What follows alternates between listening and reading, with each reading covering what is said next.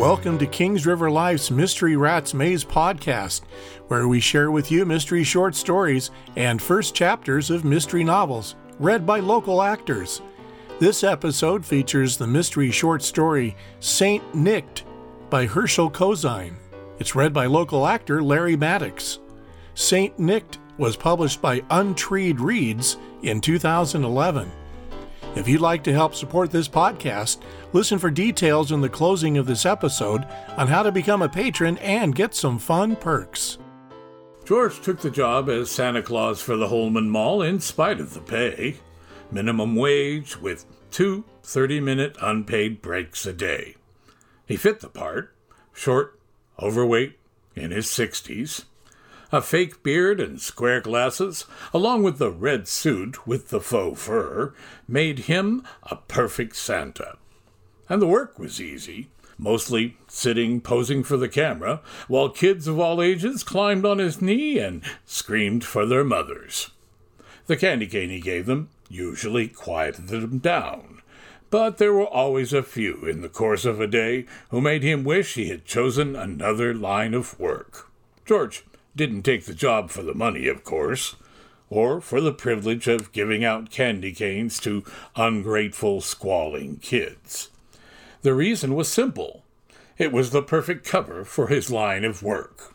George was a shoplifter. During his breaks, George was free to go into any shop without being questioned or scrutinized by clerks or security. He was met with friendly smiles, a seasoned greeting, and the wave of the hand. There is something about a Santa Claus suit that elicits trust. Santa Claus is beloved by all, no matter who is in the suit. And the bag he carried made it easy to store items he never would have been able to take otherwise. He had quick hands, a requirement for his profession. With the flick of a hand, an item was transferred from the display case to his coat pocket. The size of the loot had to be within the limits of his pocket. Even with loose fitting shirts and coats, the booty could not be too large, or the telltale bulge could result in an arrest. He'd learned this the hard way years ago. But now, with the bag, he was able to walk away with larger, more desirable merchandise. So George, the shoplifting Santa, was happy in his work, or at least the part where he wasn't dealing with kids and parents. His only regret was that he hadn't thought of it sooner. Just think of the money he could have saved on Christmas presents over the years. Well, this year he would be more than generous with his gift giving. Unmarried, he nevertheless had siblings, nephews, nieces, and an aged father to buy for. He might even throw in a watch or apron for his landlady. The old witch could use some softening up. She was threatening to raise the rent, and George would have to look for another place to live if she did. He was not a wealthy man. Shoplifting didn't pay the rent. The first few days on the job, George limited his break time to casing the joint. That way, the clerks and security personnel would become accustomed to his presence and leave him to his nefarious activity. And as Christmas neared, the stores became more crowded, offering him further protection from unwanted prying eyes. His first foray was at Penney's. In the course of ten minutes, he had appropriated a pair of Dearfoam slippers, size 10, his father's size, two packages of socks, and a necktie for his younger brother. He ambled out of the store with his sack over his shoulder, waved cheerfully to the clerk behind the men's clothing counter, and wished him a Merry Christmas. He ignored the man in the dark suit who was dutifully studying the hosiery rack, pretending to be a customer. Gilbert, long-time security man for Penney's, stood out like a sore thumb. George had developed an instinct over the years to spot and avoid men like Gilbert. At Macy's, George visited the cookware department, where he found a set of carving knives. He looked up and down the aisle. An older couple was engaged in a spirited conversation, apparently over which frying pan to buy. A few feet in the other direction was a man busily talking on a cell phone. George smiled at the irony of it. Cell phones keep one connected to a faraway voice, while isolating him from someone standing a few feet away. With a deft sleight of hand, George became the owner of the knives. By the end of his second week on the job, George had gifts for everyone in the family. He was particularly proud of the gift he had purchased for Grover, his six year old grandnephew. A fire truck, complete with siren, flashing lights, and a hose that squirted water. Grover had admired it on an earlier trip to the mall, and had even asked George to get it for him. Of course, he didn't realize he was talking to his uncle. He was sitting on his lap at the mall when the request was made. George had given him a candy cane, patted him on the head, and promised him he would grant his wish if he would be a good boy for the next four weeks. This he knew would be a daunting task for Grover, but the incentive was great enough to give it a try. Grover swallowed hard and nodded. But the look in his eyes told George that he was hoping that Santa would be too busy to keep tabs on him. A chip off the old block, George noted fondly as he watched him walk away. He determined he would get the fire truck. It was the least he could do for his favorite relative. It was the week before Christmas. George had stolen enough wrapping paper to take care of all the gifts. He'd completed the task of wrapping and tagging, and had carefully stored the gifts under his bed, where they would stay until Christmas Eve. He fixed a glass of eggnog, fortified it with a touch of rum, and kicked off his shoes. The TV was showing A Christmas Carol, one of the many versions of Dickens' classic, starring Albert Finney. In George's mind, it was the best of the lot. He settled back in his recliner, avoiding the broken spring. Some day he would buy a new chair, since it was impossible even for a man of his talent to shoplift one. Christmas Future had just exited, leaving a transformed Scrooge to dance around in his nightgown, when the doorbell rang.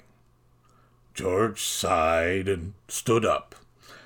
Glancing at the TV as he walked to the door, he opened it to see a total stranger standing on the other side. Mr. Grimes? the man said.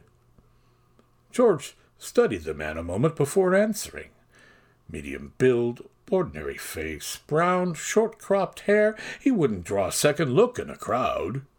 Yet he looked vaguely familiar. Who are you? George replied. What do you want? My name is Pierce. Stanley Pierce. May I come in? Not until you tell me what you want, George growled. Of course, Pierce said amiably. It concerns your job at the mall. Santa. What about it?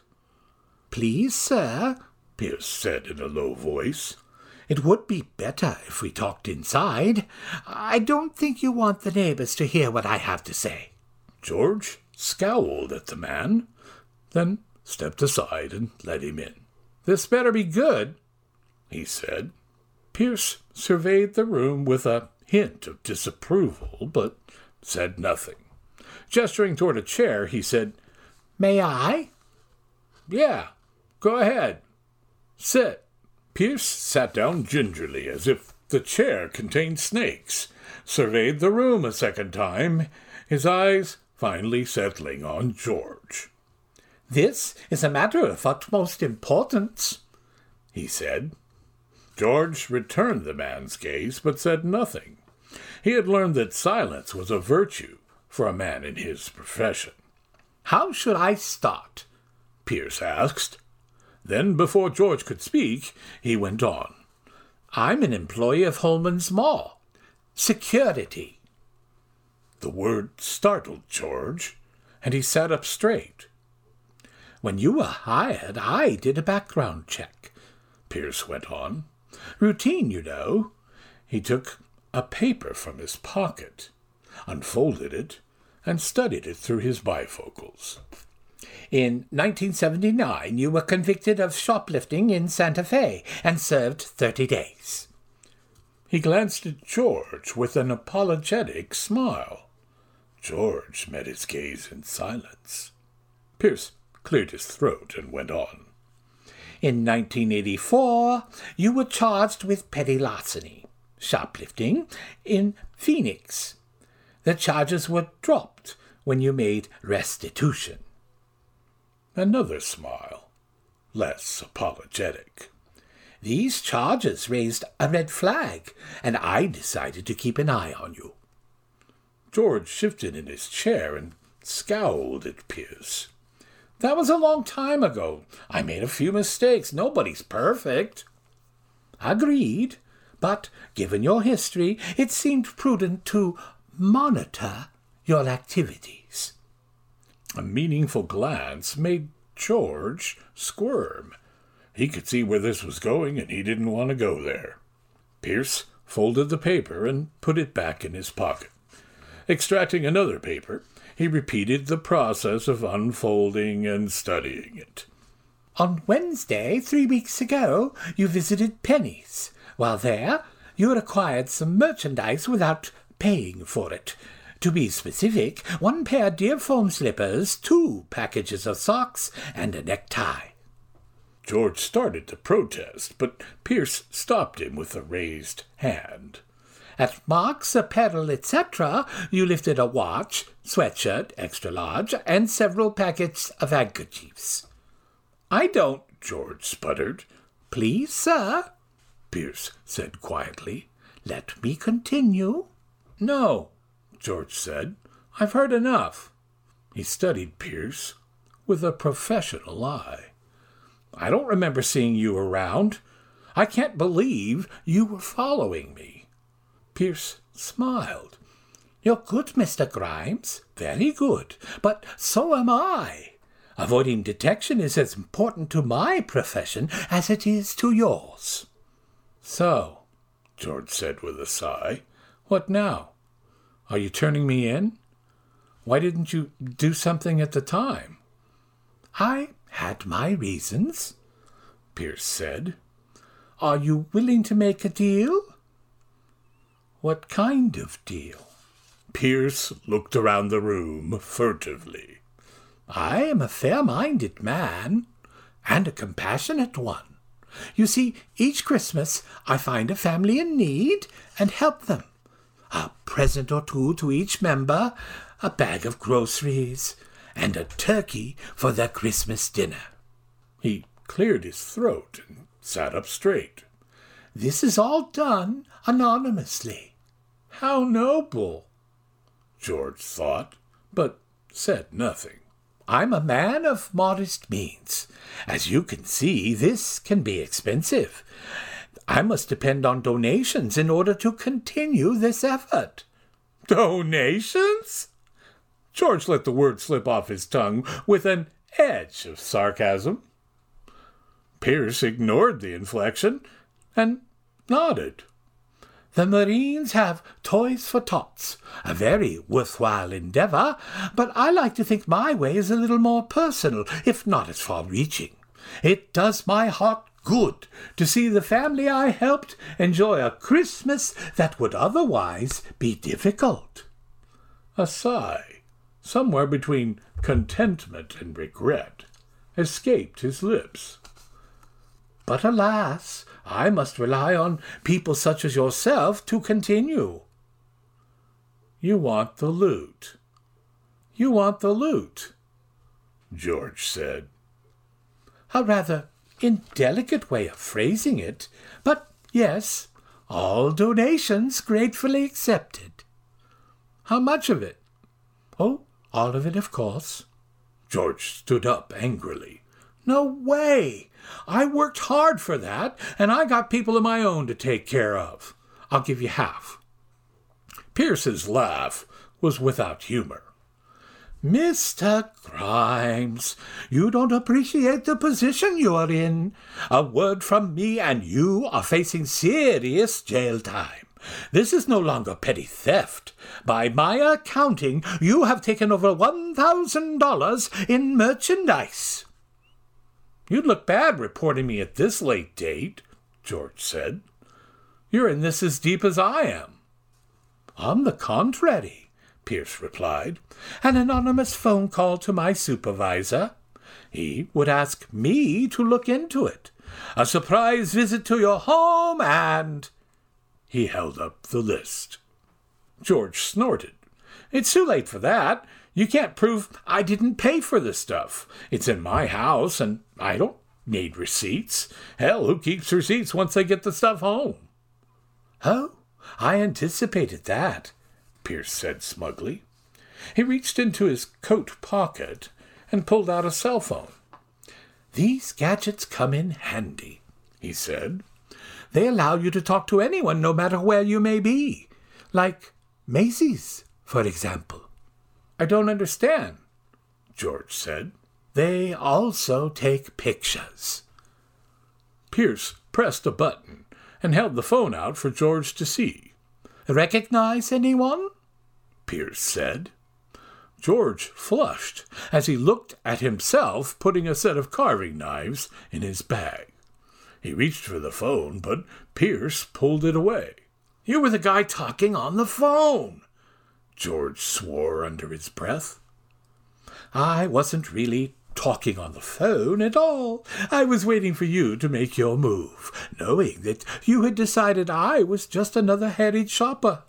As I said, Mr. Grimes, avoiding detection is important in my profession.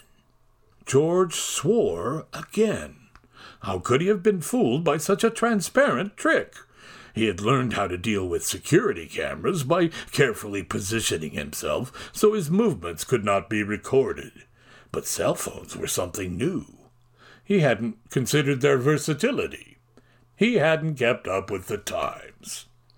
George sighed with resignation and sat down. Eighty twenty, he said. Another shake of the head. Let me keep the wallet, George said. Wallet? Pierce studied the list and frowned. That's not on my list. You must have taken that on a Tuesday, my day off. George thought fast. It had been Tuesday, the same day he had stolen the fire truck for Grover. How fortuitous! Trying to hide his relief, he shrugged. Okay, you win. He crossed to the bed in the corner of the room and removed the wrapped gifts from under it, careful to leave the fire truck back against the wall and out of sight. My family will be most grateful for your generosity, Mr. Grimes. Yeah, George said. Now, get rid of the picture. Pierce paused and considered the request.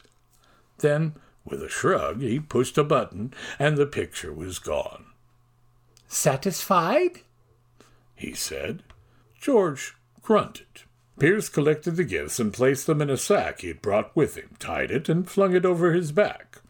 He grunted under the weight. Now I know how you feel, he said, patting the sack. Good night. He paused in the doorway and turned to George. Merry Christmas! George shut the door hard, catching Pierce in the rear end. He locked it, took a swig of eggnog, and sat down. Parasite. George, fuming over his misfortune, cursed the man. Needy family, my arse. George growled. He was willing to bet there wasn't a family, that Pierce was keeping the loot for himself. George glared at the TV, where another Christmas classic was now playing. The green, creepy eyed villain, whose name George couldn't remember, he never was good with names, was busy stealing Christmas from the villagers. Then he smiled in spite of himself. At least Grover wouldn't be disappointed. He was probably home this very minute trying to be good. Unsuccessfully, George was certain, but the effort was worthy of reward. Well, he would have his fire truck. thanks to George's good fortune. And tomorrow, George would start his Christmas shopping all over again. But not at Holman's Mall. Walmart was just down the street, and George knew all the security guards by name. He would steer clear of shoppers with cell phones, too. Of course, he would have to limit the size of the gifts to fit his pocket, no longer having the benefit of Santa's sack. Ah, well, such is life. He held the glass of eggnog up to the TV in a salute. After all, they had a lot in common. Both stole for Christmas, and they both gave it back. Skoal! he said cheerfully. He didn't know what it meant, but he meant it, every word. This reading of St. Nicked was produced by Kings River Life and directed by Lori Lewis Ham. If you'd like to help us be able to continue to bring you more mystery fun, check out our Patreon page at patreon.com slash kingsriverlife. Even a dollar a month can make a difference, and we could really use your support. Watch for even more great perks coming soon for our patrons. We also have some cool merchandise available on Redbubble, which would make for great Christmas gifts. Check the show notes for the link and for the links to our websites and social media. Subscribe to our podcast to make sure that you don't miss a single episode, and subscribe to our podcast newsletter for bonus content. If you enjoy this episode, please rate or review it, as this helps make us easier for others to find. And of course, be sure to tell your friends. Until next time, this is your announcer wishing you a life full of mystery.